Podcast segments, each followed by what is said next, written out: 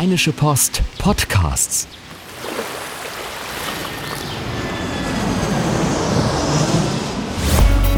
Gut Leben, der Podcast rund um Reisen, Gesundheit und alles, was unser Leben sonst noch besser macht. Herzlich willkommen zur ersten Ausgabe von Gut Leben, der Podcast in der Folge vom 19. Oktober 2016. Ich bin Henning Bulker und an meiner Seite ist Susanne Hamann. Hallo. Hallo. In unserer Premierenausgabe muss man dazu sagen. Denn in dieser Folge haben wir äh, folgende drei Themen für euch vorbereitet. Das ist einmal Grippe und Erkältung. Ähm, wie kann ich mich schützen? Was bringt mir eine Impfung? So dieses ganze Thema. Wir beschäftigen uns mit dem DAK Pflegereport, ein ernstes Thema. Ähm, eine Erkenntnis ist zum Beispiel, die meisten Deutschen wollen zu Hause sterben, kommt dabei heraus. Und wir sprechen auch noch über was ganz Praktisches, und zwar das Thema Fluggastrechte.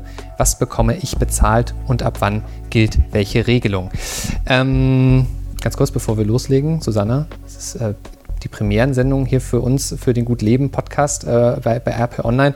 Ähm, so heißt unser Format Gut Leben. Äh, was machen wir hier eigentlich? Gut Leben ist das Stichwort und genau darum soll es gehen. Das heißt, wir geben Tipps, aber auf persönliche Art und Weise in einem Zwiegespräch und es soll um Gesundheit, Reisen, vielleicht aber auch mal ums Thema Kulinarik gehen oder auch mal um Liebe und Sex. Mhm. Wir haben so ein bisschen was von allem dabei und hoffentlich klappt es, dass am Ende alle ein bisschen ein besseres Lebensgefühl haben. Die Basis ist so ein bisschen dabei. Wir haben dieses tolle Ressort äh, in der Zeitung äh, der Rheinischen Post und auch auf RP Online.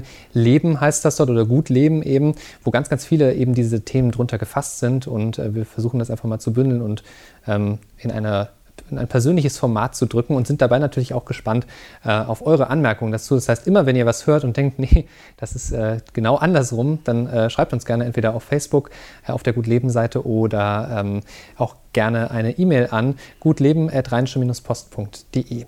Äh, kommen wir mal zum ersten Thema, das wir ähm, äh, vorbereitet haben. Das passt zur Jahreszeit. Ähm, wir haben beide eine Mail vom Betriebsarzt bekommen. Hier, äh, wir können uns gerne gegen Grippe impfen lassen.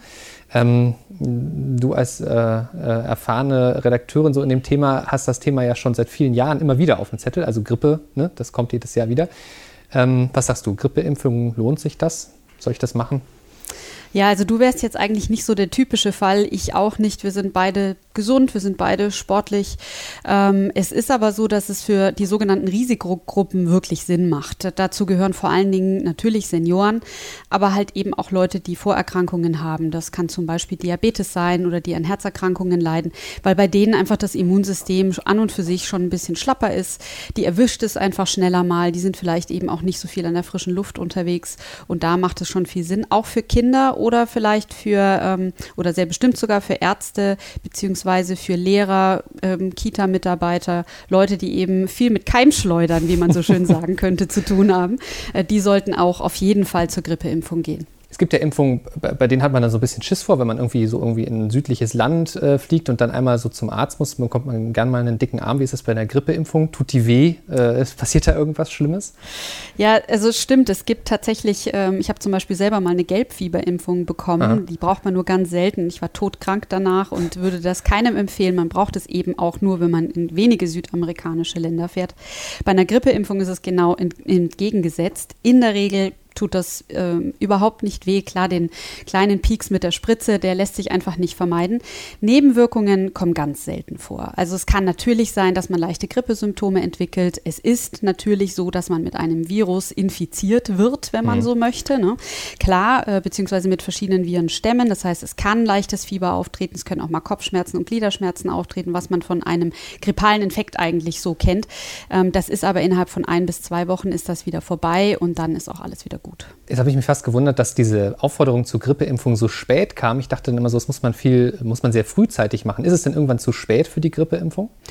Zu spät ist es nicht, aber es ist eben so, die Grippeimpfung braucht zwei Wochen, bis sie wirkt. Und deswegen kann auch der komische Effekt auftreten. Ähm, man ist schon geimpft und plötzlich ist man trotzdem krank. Äh, und dann wundert mhm. man sich. Und äh, das ist, aber diese Chance hat man quasi 14 Tage nach dem Peaks. Und dann, die Grippeimpfung muss man ja auch sagen, die schützt ja jetzt nicht vor sämtlichen sämtlichen 200 Grippeviren, die da draußen unterwegs sind. Gibt, gibt ja doch einige, ja. Gibt doch einige, sondern sein Cocktail, der abgestimmt ist jeweils auf die Wintersaison, in diesem Fall 2016, 2017.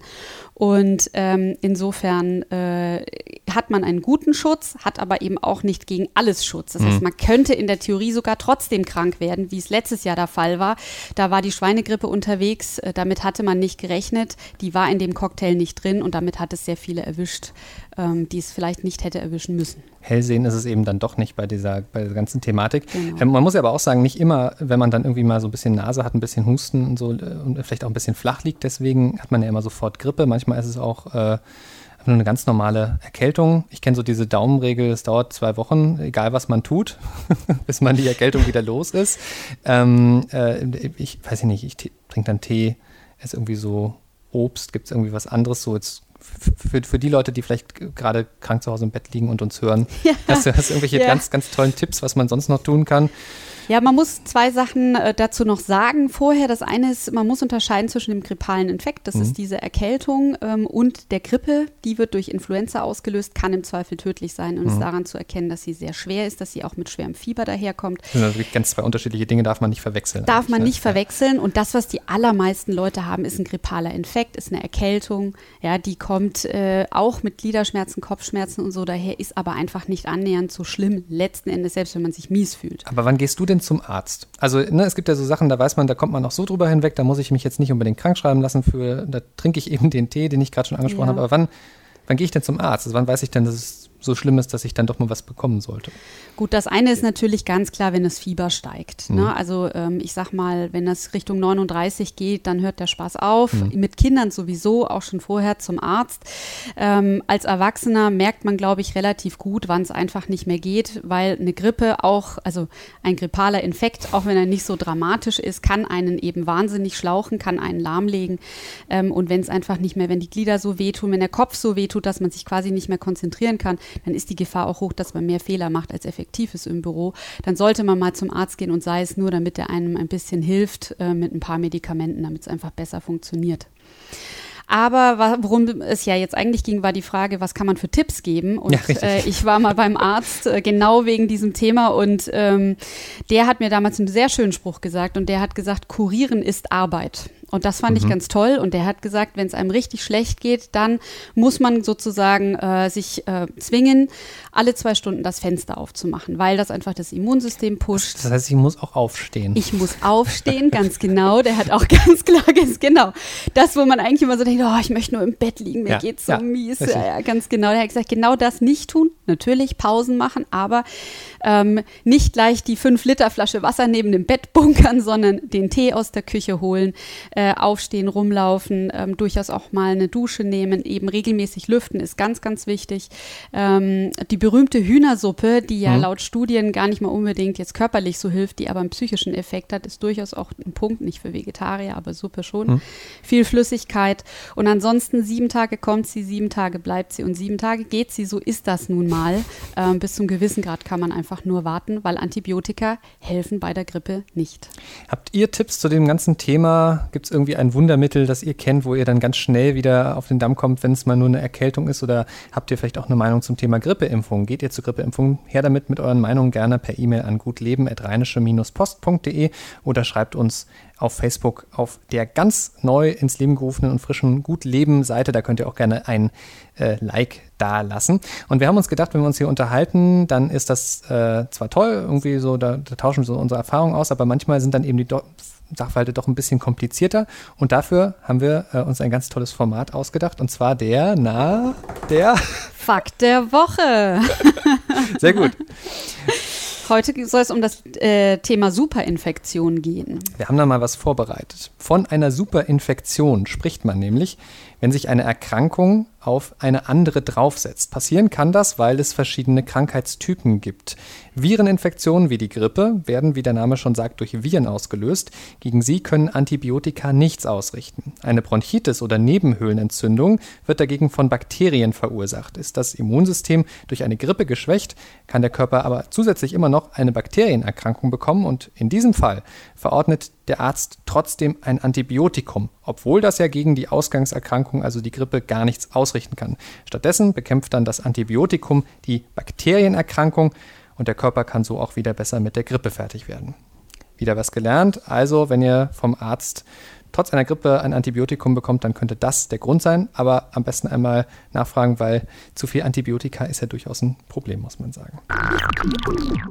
Ganz frisch vor der Folge heute haben wir etwas auf den Tisch bekommen, eine neue Studie, die rausgekommen ist, beziehungsweise einen Report, der DAK Pflegereport ähm, von der gleichnamigen Krankenkasse. Ähm, und in diesem Pflegereport geht es um ein doch ernstes Thema, über das wir aber auch sprechen wollen. Ähm, eine Kernaussage ist, die meisten Deutschen wollen zu Hause sterben. Ähm, Susanne, du hast dir das ein bisschen angeschaut, äh, diese, diese Studie. Was sind so die, die Fakten, die du so mitgenommen hast, die dich vielleicht auch haben ein Stückchen aufschrecken lassen daran?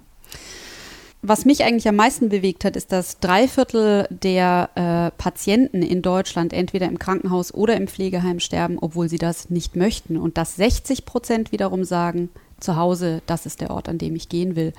Das heißt, es wird eigentlich gegen ein Grundrecht in gewisser Weise, nämlich mhm. in Würde sterben, ähm, gehandelt. Und da muss man sich natürlich fragen, warum. Und, ähm, das ist ja, das ist ja nicht ein, äh, eine Institution, die das irgendwie so bestimmt, sondern es ist ja letztlich durch das System, in dem wir irgendwie leben, äh, ja bedingt. Darauf geht es, glaube ich, da geht der Report, glaube ich, auch darauf ein Stückchen mit ein, oder? Oder nicht? Ähm, ja, man kann das schon sagen, dass das durchs System bedingt ist, weil es natürlich so ist, dass Ärzte immer erstmal ins Krankenhaus bringen. Wenn was ist, egal ob das ein Herzinfarkt ist oder ein Schlaganfall, ähm, dann und egal ob derjenige zu Hause liegt oder ob er in einem Pflegeheim ist, mhm. als allererstes wird er ins Krankenhaus gebracht und das muss auch so sein, denn wenn nicht eine Patientenverfügung vorhanden ist, die was anderes sagt, dann ist, sind die Ärzte gezwungen zu handeln und zu therapieren und das führt natürlich dazu, dass oftmals oftmals, äh, wie man sieht, anscheinend in den allermeisten Fällen die Menschen eben wo sterben, wo sie es eigentlich gar nicht möchten. Ähm, und zwar genau in der Situation, die anscheinend den allermeisten Angst macht, nämlich angeschlossen an Schläuche, äh, da liegend, sich nicht rühren können. Und das ist natürlich ein Schreckensbild, das viele im Kopf haben. Mhm ist natürlich jetzt äh, ein, ein, ein, Stückchen, ein Stückchen auch so eine, so, eine, so eine Alltagsweisheit, aber es ist nun mal so, wir werden halt älter und damit ist da wahrscheinlich auch das Risiko, dass man dann irgendwie äh, zwar alt wird, aber dann irgendwie Krankheiten bekommt, wegen denen man dann in, ins Krankenhaus nochmal kommt, halt höher. Es ist eben wahrscheinlich immer seltener so, dass Leute einfach friedlich irgendwo einschlafen, äh, zu Hause auf der Couch oder im, oder im Sessel, so wie man das, wie man das noch äh, vielleicht, vielleicht kennt, sondern dann, dann, dann, dann kommt man eben ins, ins, ins Krankenhaus. Und dieses Thema Patientenverfügung, das du da gerade angesprochen hast, ähm, äh, das, das finde ich halt so ein, so ein, so ein ganz, ganz krasses, weil ähm, ich habe auch mal geschaut, ähm, äh, das ist ein wichtiges Thema, was man angehen sollte, ähm, äh, um eben sich abzusichern, gerade für den Fall. Und das sollte man eigentlich auch möglichst früh tun im Leben, damit man, oder sich zumindest früh damit schon mal beschäftigen, damit das eben nicht in der Situation dann plötzlich äh, passiert, wo man dann nichts mehr tun kann. Aber gleichzeitig nur 30 Prozent der Deutschen haben so eine Patientenverfügung. Also nicht die Mehrheit, sondern auf jeden Fall eine deutliche Minderheit, nur ein Drittel. Hast du so ein bisschen einen Einblick darin, warum das so ist? Kann man das irgendwie sagen? Es ist einfach so dieses, also ich persönlich würde auch sagen, gut, ich bin jetzt noch relativ jung, ne, aber ich sage halt bisher, hm, das, ja, da, da, kann ich mich später drum kümmern. Ähm, ist das so das Ding, wo dann die meisten Leute sagen, ja, da kann ich mich später drum kümmern und dann ist es irgendwann zu spät oder wollen vielleicht auch viele Leute sich gar nicht damit beschäftigen? Hast du da, hast du da ein, Einblicke? Weißt du da was drüber? Ja, also das ist eine Mischung tatsächlich aus ganz vielen Punkten. Das mhm. eine ist, du wärst jetzt natürlich nicht der typische Fall auch hier, wo man sagen würde, du brauchst jetzt dringend eine Patientenverfügung. Klar kann dich morgen immer irgendwo ein Auto erfassen und dann ist es blöd, wenn du sie nicht hast. Also wirklich blöd, weil es eben tatsächlich so ist, dass ähm, weder deine Eltern noch ein Ehepartner ähm, befugt wären, Entscheidungen zu treffen in dem Moment, in dem du dort liegst und zum Beispiel es wirklich um Leben und Tod geht. Ähm, das heißt, da wird dann ein Betreuer vom Gericht bestellt und der trifft im Zweifelsfall immer die Entscheidung zu lebenserhaltenden Maßnahmen, weil er ja nicht weiß, ob du etwas anderes wollen mhm. würdest. Der muss immer konservativ handeln. Das heißt, das ist eine sehr unschöne Situation, dass ein Fremder im Zweifelsfall über dein Leben entscheidet. Und ich glaube, das machen sich viele Leute einfach nicht klar. Ähm, ich habe zum Beispiel eine Patientenverfügung Verfügung für beide meiner Eltern und ich äh, bin sehr froh darum, weil ich eben weiß, im Zweifelsfall kann ich da auftreten, kann den Ärzten auch mal richtig Feuer unterm Hintern machen, was übrigens auch mal sein muss, wenn die eben der Meinung sind, es müssen noch tausende Therapien gemacht mhm. werden. Ähm, und äh, ein Problem ist eben, dass die Leute auch, selbst wenn sie Patientenverfügungen haben, sind die gar nicht in Griff Reichweite. Das heißt, ähm, im Durchschnitt werden die drei Tage zu spät rangebracht, haben mir Ärzte erzählt. Dann ist das natürlich ein riesiges Problem. Und viele machen sich das eben nicht klar selbst, Senioren, weil die sich selber darum kümmern müssten, die Familienmitglieder gar nicht so aktiv sind, gar nicht so die Notwendigkeit verstehen, die Dringlichkeit, dass ihnen eben wirklich, ähm, wie soll ich sagen, das Mandat für den eigenen Vater oder für das eigene Kind entzogen wird in dem Moment, wo sie so eine Vollmacht nicht haben.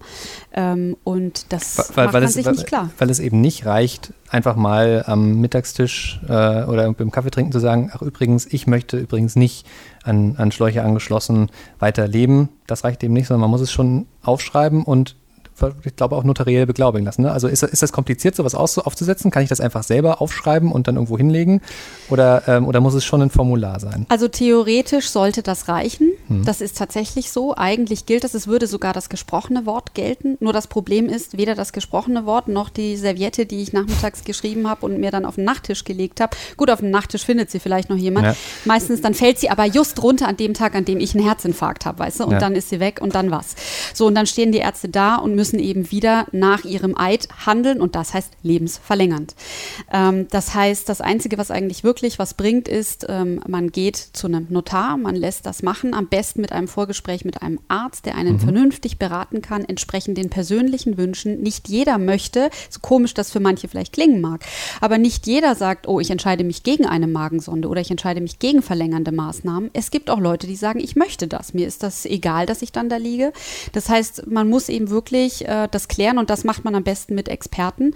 Ähm, lässt sich das dann ähm, notariell beglaubigen und wenn man dann noch einen Schritt weitergehen möchte, und das macht auch sehr viel Sinn, ähm, dann ähm, erstellt man eben auch noch eine, eine Vollmacht für denjenigen, der eben alle Entscheidungen treffen kann. Das heißt, er kann dann auch die Patientenverfügung, kann die durchsetzen, kann aber unter Umständen vielleicht sogar auf Konten zugreifen und so weiter. Wenn ich jetzt ein Haus habe und das muss weiter versorgt werden, kann das unter Umständen halt eben auch wichtig sein. Eben, weil das geht ja über ganz, ganz, geht im Grunde über das, das reine im Krankenhaus liegen hinaus. Und genau. da geht es ja letztlich um ein ganzes Leben, das dann irgendwie in irgendeiner Form verwaltet werden will.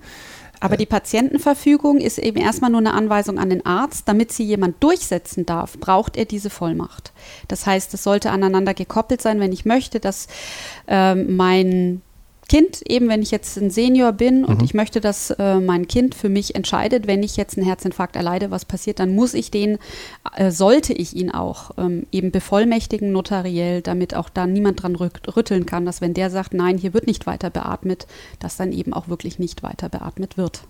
Was ich ja bei diesem ganzen Thema Vollmacht ähm, ähm, äh, krass finde irgendwie, also das eine, was ich dann auf dem, also ich komme in die Situation, ja, ähm, ich, ich, weiß, jemand liegt im Krankenhaus und ähm, es gibt eine Patientenverfügung, dann weiß ich, es gibt die. Da hat jemand vor vielleicht 10, 15 Jahren im schlimmsten Fall, also vor einer längeren Zeit schon mal dieses Formular äh, oder irgendwas ausgefüllt, unterschrieben mit mir zusammen und dann ähm, liegt das so vor mir und dann liegt es aber am Ende eben doch bei mir. Ja, dann liegt dann ein Mensch auf dem Bett, ähm, vielleicht an, an Schläuchen, an Geräten und ich bin dann in, in der Situation, äh, entscheiden zu müssen, ähm, was, was mit ihm passiert. Das ist wahrscheinlich ein bisschen unterschiedlich, je nachdem, wer das dann ist, ob das ein Freund oder ein Familienangehöriger ist, aber am Ende ist es halt trotzdem irgendwie ein, ein Mensch und ich habe da echt Respekt vor. Also ich, ich auf den, auf den ersten Blick wüsste ich jetzt nicht, wenn mich jetzt jemand fragt, kommt natürlich wieder, wie gesagt, drauf an, ähm, wenn mich jetzt jemand fragt, willst du, willst du der Bevollmächtigte von meiner Patientenverfügung sein? Ja. Äh, also ich stelle mir die Situation schon, schon, schon krass vor, ähm, was, was man dann tut. Ja, das ist auch eine krasse Situation. Klar, man äh, steht in dem Moment in der Verantwortung für ein Leben. Das ist schon so. Und es ist auch so, dass alle Experten genau deswegen raten, ähm, immer wieder Gespräche darüber zu führen. Denn die einzige Variante davon, entbunden zu werden, von genau diesem Gefühl, ich entscheide, ich äh, schalte den Knopf um, ist, indem ich genau weiß, was der Patient wollen würde. Weil dann entscheide ich wirklich nur für den anderen im Sinne von, ich bin sein Sprachrohr. Es ist nicht so, dass ich mich über ihn erhebe. Und äh, das entlastet natürlich. Das heißt, und das bringt einen natürlich ein bisschen in eine unangenehme Situation, weil man eben in regelmäßigen Abständen immer mal wieder fragen muss, sag mal, ist das eigentlich noch so? Genau, ja, ist das noch aktuell? Aber ja. solche Sachen, und das vergisst man schon, die verändern sich, da du völlig recht, weil wenn, das, wenn ich das jetzt heute machen würde, ich bin heute kerngesund, ja, aber vielleicht habe ich eben in zehn Jahren eine Diabetes, das würde schon reichen, das würde mein Sterberisiko deutlich erhöhen, mein, mein Risiko für äh, Neben, für verschiedene äh, Krankheiten, äh, andere Krankheiten stark erhöhen. So, und dann was? Ähm, hm. Sehe ich das dann alles noch genauso? Sehe ich es vielleicht sogar noch krasser? Oder wenn ich Krebs habe, mit also bestimmten Symptomen vor Augen. Deswegen müsste man eben, egal ob es die Eltern, Freunde oder andere Verwandte und Bekannte sind, äh, müsste man eben immer wieder mal ein Gespräch führen und sagen, sag mal, wie ist es dir denn heute? Siehst du das alles noch so? Hm. Und dann auch nicht in der Situation vielleicht äh, dahin zu kommen, dass man dann irgendwie vielleicht auch zwischen, zwischen den Welten so steht. Das könnte ich mir halt auch vorstellen. Ne? Also ja. das eine ist, ich weiß, was der andere will. Er ist mir vielleicht aber so wichtig und ich habe die Hoffnung darauf, dass es vielleicht doch noch wird. Ähm, äh, ich, ich, na, wahrscheinlich ist es genau der, das richtige Ding, ähm, viel, viel zu reden. Ist fast wie in einer Beziehung. Ja, genau. Reden ist tatsächlich wie immer die Lösung, das ja. stimmt. Ähm, aber man muss schon auch sagen, also außer man hat wirklich absolut niemand anderen zur Verfügung. Äh, klar, also jemand, der eine Patientenverfügung jetzt ausstellen will, der sollte sich natürlich überlegen, wer eignet sich dafür. Also jemand, der eben grundsätzlich Meinungen schlecht vertreten kann, der wird sich auch niemals gegen einen Gott in Weiß zur Wehr setzen. Hm. Ja, wenn der sagt, ja, wir hängen den jetzt aber an eine Magensonde und, und ähm, ernähren den künstlich, weil der gar nicht nicht das Rückgrat hat. Also man, das ist schon auch ein Punkt. Man sollte sich jemanden raussuchen, von dem man weiß, der ist im Zweifelsfall eher ein kleiner Querulant als einer, der gerne mal den Kopf in den Sand steckt. Ein Thema, über das man wahrscheinlich noch Stunden diskutieren könnte, Patientenverfügungen und aber natürlich auch das Thema überhaupt Sterben. Wie sterben die Deutschen? Ähm, der DRK-Pflegereport zeigt, ganz häufig sterben die Deutschen nicht so, wie sie sich das eigentlich selber wünschen würden. Ähm, bei uns gibt es noch mehr Infos zum Thema. Mehr bei uns im Netz www.rp-online.de. Kommen wir jetzt zum Schluss unserer Folge zu einem Thema, bei dem wir beide schon gebrannte Kinder sind und was, glaube ich, wahrscheinlich sogar immer mehr Leute betreffen dürfte. Fluggastrechte. Mein Flug ist annulliert worden, ausgefallen. Wir können mal, bevor wir da jetzt äh, auf die Details eingehen, weil die gute Nachricht ist, es gibt in den meisten Fällen schon irgendwie was, was man da noch tun kann. ähm, jetzt jetzt gerade kürzlich, bevor wir die Folge aufnehmen, äh, äh, du Susanne, ja. hast, hast, hast da was erlebt? Erzähl ja. doch mal. also ich hatte echt eine Pechsträhne, die krasser eigentlich nicht hätte kommen können. Ähm, ich hatte zwei Flüge an einem Wochenende mit äh, den beiden berühmtesten Billig-Airlines, mhm. nämlich mit Eurowings hin nach Nürnberg, Düsseldorf, Nürnberg und mit Air Berlin zurück Nürnberg, Düsseldorf. Und es ist tatsächlich so gewesen, dass beide Flüge ausgefallen sind. Es ist unglaublich, äh, für mich äh, fast nicht zu glauben, als ich da stand, vor allen Dingen beim zweiten Mal am Sonntag. Äh, ja, ich hatte noch gescherzt irgendwie. Äh, ich hatte da einen Bekannten besucht und hatte noch gesagt, ja, komm mal lieber mit in den Flughafen rein. Am Ende bist du schon auf der Autobahn und dann ist mein Flug doch storniert und dann stehe ich vor dieser Tafel und da steht cancelled drauf. Und ja. da äh, zweifelt man dann wirklich an den eigenen Augen. Aber genau so war es. Beide Flüge waren annulliert.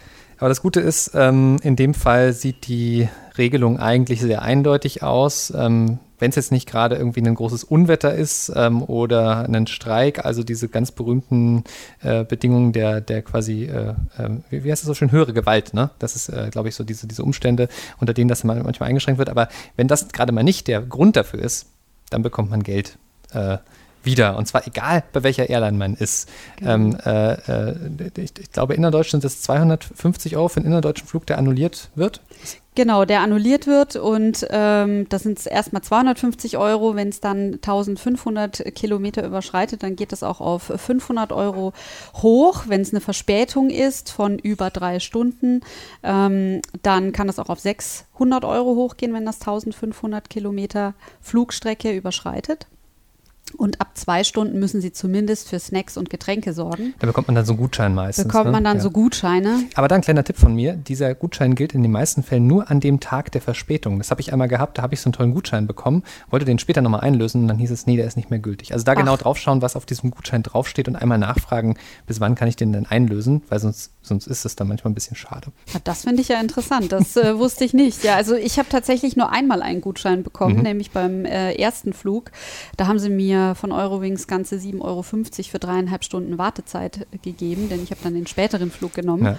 Auf dem Rückweg hätten sie mir ein Hotel besorgt, konnten mich aber nur auf den Flug am nächsten Tag verbuchen und ich bin dann bin dann äh, doch wieder privat untergekommen, aber äh, einen Gutschein gab es tatsächlich. Das ist ja immer noch das Gute, wenn es dann wenigstens noch einen Flug am Tag darauf gibt. Das hatte ich auch einmal, da ist mein, ist mein Flug äh, von Düsseldorf nach Leipzig äh, gecancelt worden. Es gab am Folgetag gar keinen Flug.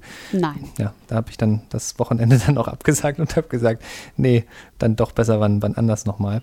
Ähm, äh, ist ja aber das Ding, ne, das eine ist so ein bisschen der Anspruch äh, auf das, was man, was man bekommen soll. Das andere ist dann, wie, wie, wie man drankommt. Ähm, ich persönlich hatte da immer so die Erfahrung gemacht, wenn man da beharrlich ist bei und viel schreibt und immer wieder nervt, dann kriegt man das eigentlich äh, auch hin. Wie wirst du das jetzt in deinem Fall lösen? Hast du schon was gemacht?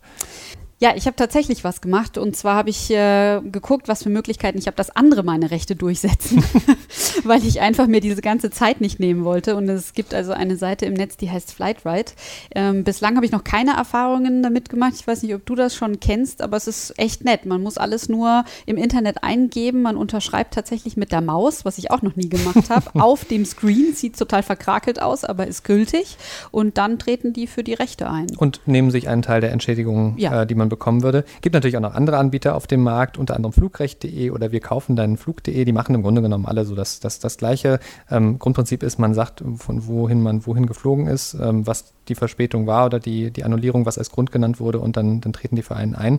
Ich habe äh, immer wieder gehört, dass, die, dass das echt funktioniert. Ja, also ah, ja. Ähm, wenn dann, äh, weil die, weil die machen das auch in so, in, in, in so Sammel, ähm, äh, Sammelprozessen quasi. Die sind halt natürlich schon bekannt bei den Airlines und ähm, da weiß man dann halt auch, ja, da sind halt Anwälte dahinter und ähm, wenn es, es sei denn, ist es eben so ein, also ein, so ein Verspätungs- oder Ausfallgrund, wo eben wirklich die Airline nichts dafür kann.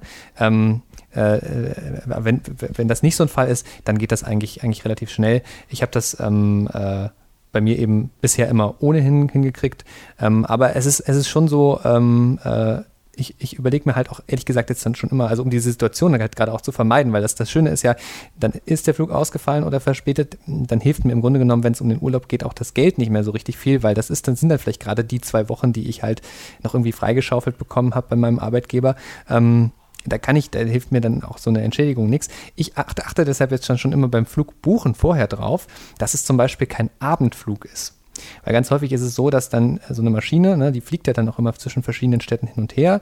Ähm, und häufig baut sich, meiner Erfahrung nach, das ist jetzt aber, ne, äh, kann, man, kann ich jetzt nicht belegen, aber meiner Erfahrung nach, baut sich so eine Verspätung halt auch schnell mal über den Tag auf. Ähm, das heißt, wenn man dann dreimal Probleme hatte, äh, also der Flieger dreimal Probleme hatte am Tag, ist es sehr wahrscheinlich, dass dann gerade durch Nachtflugverbote oder so abends dann ein Flug nicht mehr stattfinden kann. Ähm, das heißt, wenn man den, die späteste Verbindung nimmt, die es irgendwo gibt, ähm, äh, dann ist die Wahrscheinlichkeit ein bisschen höher, meiner Erfahrung nach, dass dann da mal eher was mit dem Flug ist, mindestens, dass er verspätet ist. Das Dumme ist natürlich, wenn man dann äh, vielleicht von, von Nürnberg oder so fliegt, dann gibt es vielleicht auch nicht so viele Verbindungen, die man sich genau, aussuchen kann. Genau, das ist das Problem. Wie viel Ersatz gibt es dann an der Stelle? Ja, absolut. Ähm, es ist halt ärgerlich, wenn es ein super günstiger Flug ist und äh, man eigentlich auch nur so eine kurze Strecke hinter sich zu bringen hat ja. und dann fällt der Flug aus oder hat viermal so viel Verspätung, wie man eigentlich in der Luft wäre. Das ist natürlich einfach sehr ärgerlich. Mein Flug an dem, ähm, an dem Freitag war tatsächlich um 16.20 Uhr. Also insofern da Oh, da passte hat das die dann, Regel nicht. Ja, passte die Regel nicht, ja. ähm, äh, äh, und vor, allem, was ich, was, ich, was ich halt so krass finde, ich äh, äh, bin bis vor ein paar Jahren gar nicht geflogen und bin eher Bahn gefahren und vom Bahnfahren bin ich sehr verwöhnt, was so diese Entschädigungsregelungen angeht. Ähm, ähm Viele Verspätungen, aber gute Entschädigungen. Richtig, so ungefähr, ja. Denn äh, wenn, wenn ich das noch richtig im Kopf habe, sind es bei, äh, sind es bei einer Stunde Verspätung sind es 25 Prozent Entschädigung, die man bekommt vom Fahrpreis. Ähm, und bei, ähm, bei zwei Stunden Verspätung ähm, bekommt man dann 50 Prozent erstattet. Das Dumme ist, mehr bekommt man dann auch nicht. Das heißt, genau, dann ist vorbei und es ist auch wieder mit Aufwand verbunden. Also ja. man muss dann mit seinem Zettelchen wieder zum Service Center gehen, da in der Schlange stehen. Das ist natürlich wahnsinnig nervig. Ähm, und das andere ist, also da bist du dann auch ein bisschen verwöhnt. Also ich habe das Gefühl, wenn ich in die Bahn steige, dann kaufe ich die Verspätung einfach mit ein. Das ist im Ticketpreis inklusive. Ähm, die, die Bahn sagt ja auch, alles unter sechs Minuten Verspätung ist pünktlich finde ich nicht, wenn ich einen Anschlusszug habe, der unter Umständen das, ja, irgendwie sogar am selben Gleis vielleicht, äh, also nur auf der entgegengesetzten Seite abfahren würde. Aber eben nach fünf Minuten, ja, dann äh, ne, habe ich ein großes Problem, weil ich dann unter Umständen einfach nicht mehr wegkomme. Ähm, und da finde ich, nimmt sich die Bahn echt viel raus und da finde ich auch 25 und 50 Prozent eigentlich nicht genug. Tja, vor allem, wenn man dann vielleicht noch einen Sparpreis hatte und dann genau. bekommt man irgendwie so ein paar Euro wieder für eine ja. Strecke von, weiß ich nicht, Düsseldorf nach Hamburg. Ja. Ähm, aber wenn das Wochenende dadurch, dadurch kaputt ist, dann mhm. helfen mir die paar Euro dann, dann, dann eben auch nicht. Das ist auf jeden Fall aber, äh, was, was wir natürlich auch mit diesem, dass wir das überhaupt jetzt hier besprechen im Podcast, auch so ein Ding, wo wir euch einfach sagen wollen, es gibt Hoffnung, ja, also schaut euch ganz genau an, ob vielleicht für den Flug oder für die Bahnfahrt, mit der ihr gerade unterwegs äh, sein wolltet und wo dann irgendwie dann nicht sowas geklappt hat, ähm, informiert euch genau, ähm, es gibt in sehr vielen Fällen die Möglichkeit, ähm, dass ihr da zumindest in irgendeiner Form eine Entschädigung für bekommt. Ähm, und mehr Infos gibt es auch natürlich bei uns im Netz. So, drei Themen durch. Und Susanne, wie waren wir? Also äh, ich fand uns gut. Ich finde für unsere allererste Folge super ähm, abgeliefert. Äh, wir können vielleicht noch ein bisschen wärmer werden und vielleicht gibt es ja auch Wünsche da draußen, an, was die Mischung zwischen Fun und Fact angeht. Äh, Fände ich interessant zu wissen, weil gerade ich tendiere dazu, vielleicht auch zu viele Fakten zu erzählen oder zu wenig. Ja, wir haben sehr viel darüber diskutiert, ähm, äh, wie persönlich sollen wir auch dabei werden. Ähm, äh, da sind wir sehr gespannt darauf, wie viel ihr vielleicht auch schon über die Themen wisst, ähm, die, wir, die wir hier besprechen. Und sind sehr gespannt auf eure Meinung. Ähm, ich habe schon ein paar Mal gesagt, ihr könnt es gerne schreiben, sind wir sehr gespannt drauf ähm, mit euren Fragen Fragen oder euren Meinungen an gutleben.rheinische-post.de. Das ist die Mailadresse oder ihr schreibt uns auf Facebook ähm, auf unserer ganz neuen, frischen Gut Leben Facebook-Seite. Ähm, und zum Schluss noch noch einen Tipp. Ähm, äh, das ist die erste Folge von Gut Leben, aber wir sind nicht der einzige Podcast der Rheinischen Post, der jetzt neu in den Start gegangen ist, sondern wir haben eine ganze Reihe von verschiedenen Formaten, wo wir hoffen, dass wir ähm, ähm, viele interessierte Hörer dafür finden, weil wir glauben, dass das, dass, das, dass das tolle Sachen sind. Unter anderem der Rheinische Post Aufwacher, unser Nachrichtenformat, das es äh, wöchentlich ähm, äh, jetzt immer gibt. Äh, morgens erscheint auf RP Online, könnt ihr auch abonnieren, schön in eure Podcast-App rein. Ähm, es gibt äh, die Sendung mit dem Internet, ähm, ein Format, Format, das äh, vielleicht Antenne Düsseldorf-Hörer schon kennen, jetzt auch als Podcast dann bei RP Online. Und nicht zu vergessen, wo ich sehr gespannt drauf bin, was die beiden Kollegen draus machen. Ed Fiene und Herr Bröker, der Podcast mit dem Chefredakteur, äh, äh, der Digitalkollege Daniel Fiene und unser Chefredakteur Michael Bröker unterhalten sich. Ich würde sagen, wir sind gespannt, äh, was dabei herauskommt. Aber es, es wird wirklich spannend, weil äh, äh, da geht es eben dann um die ganz großen Themen der Woche, ähm, was zurückliegt, was, was nach vorne kommt. Und ich glaube, es wird sehr persönlich und sehr meinungsstark. In dem Sinne, Susanne, hast du noch was? Ich glaube, wir sind durch für heute, Henning. Wir sind durch. Bis zum nächsten Mal. Ciao. Ciao. Keine Lust, auf die nächste Episode zu warten? Frische Themen gibt es rund um die Uhr auf rp-online.de.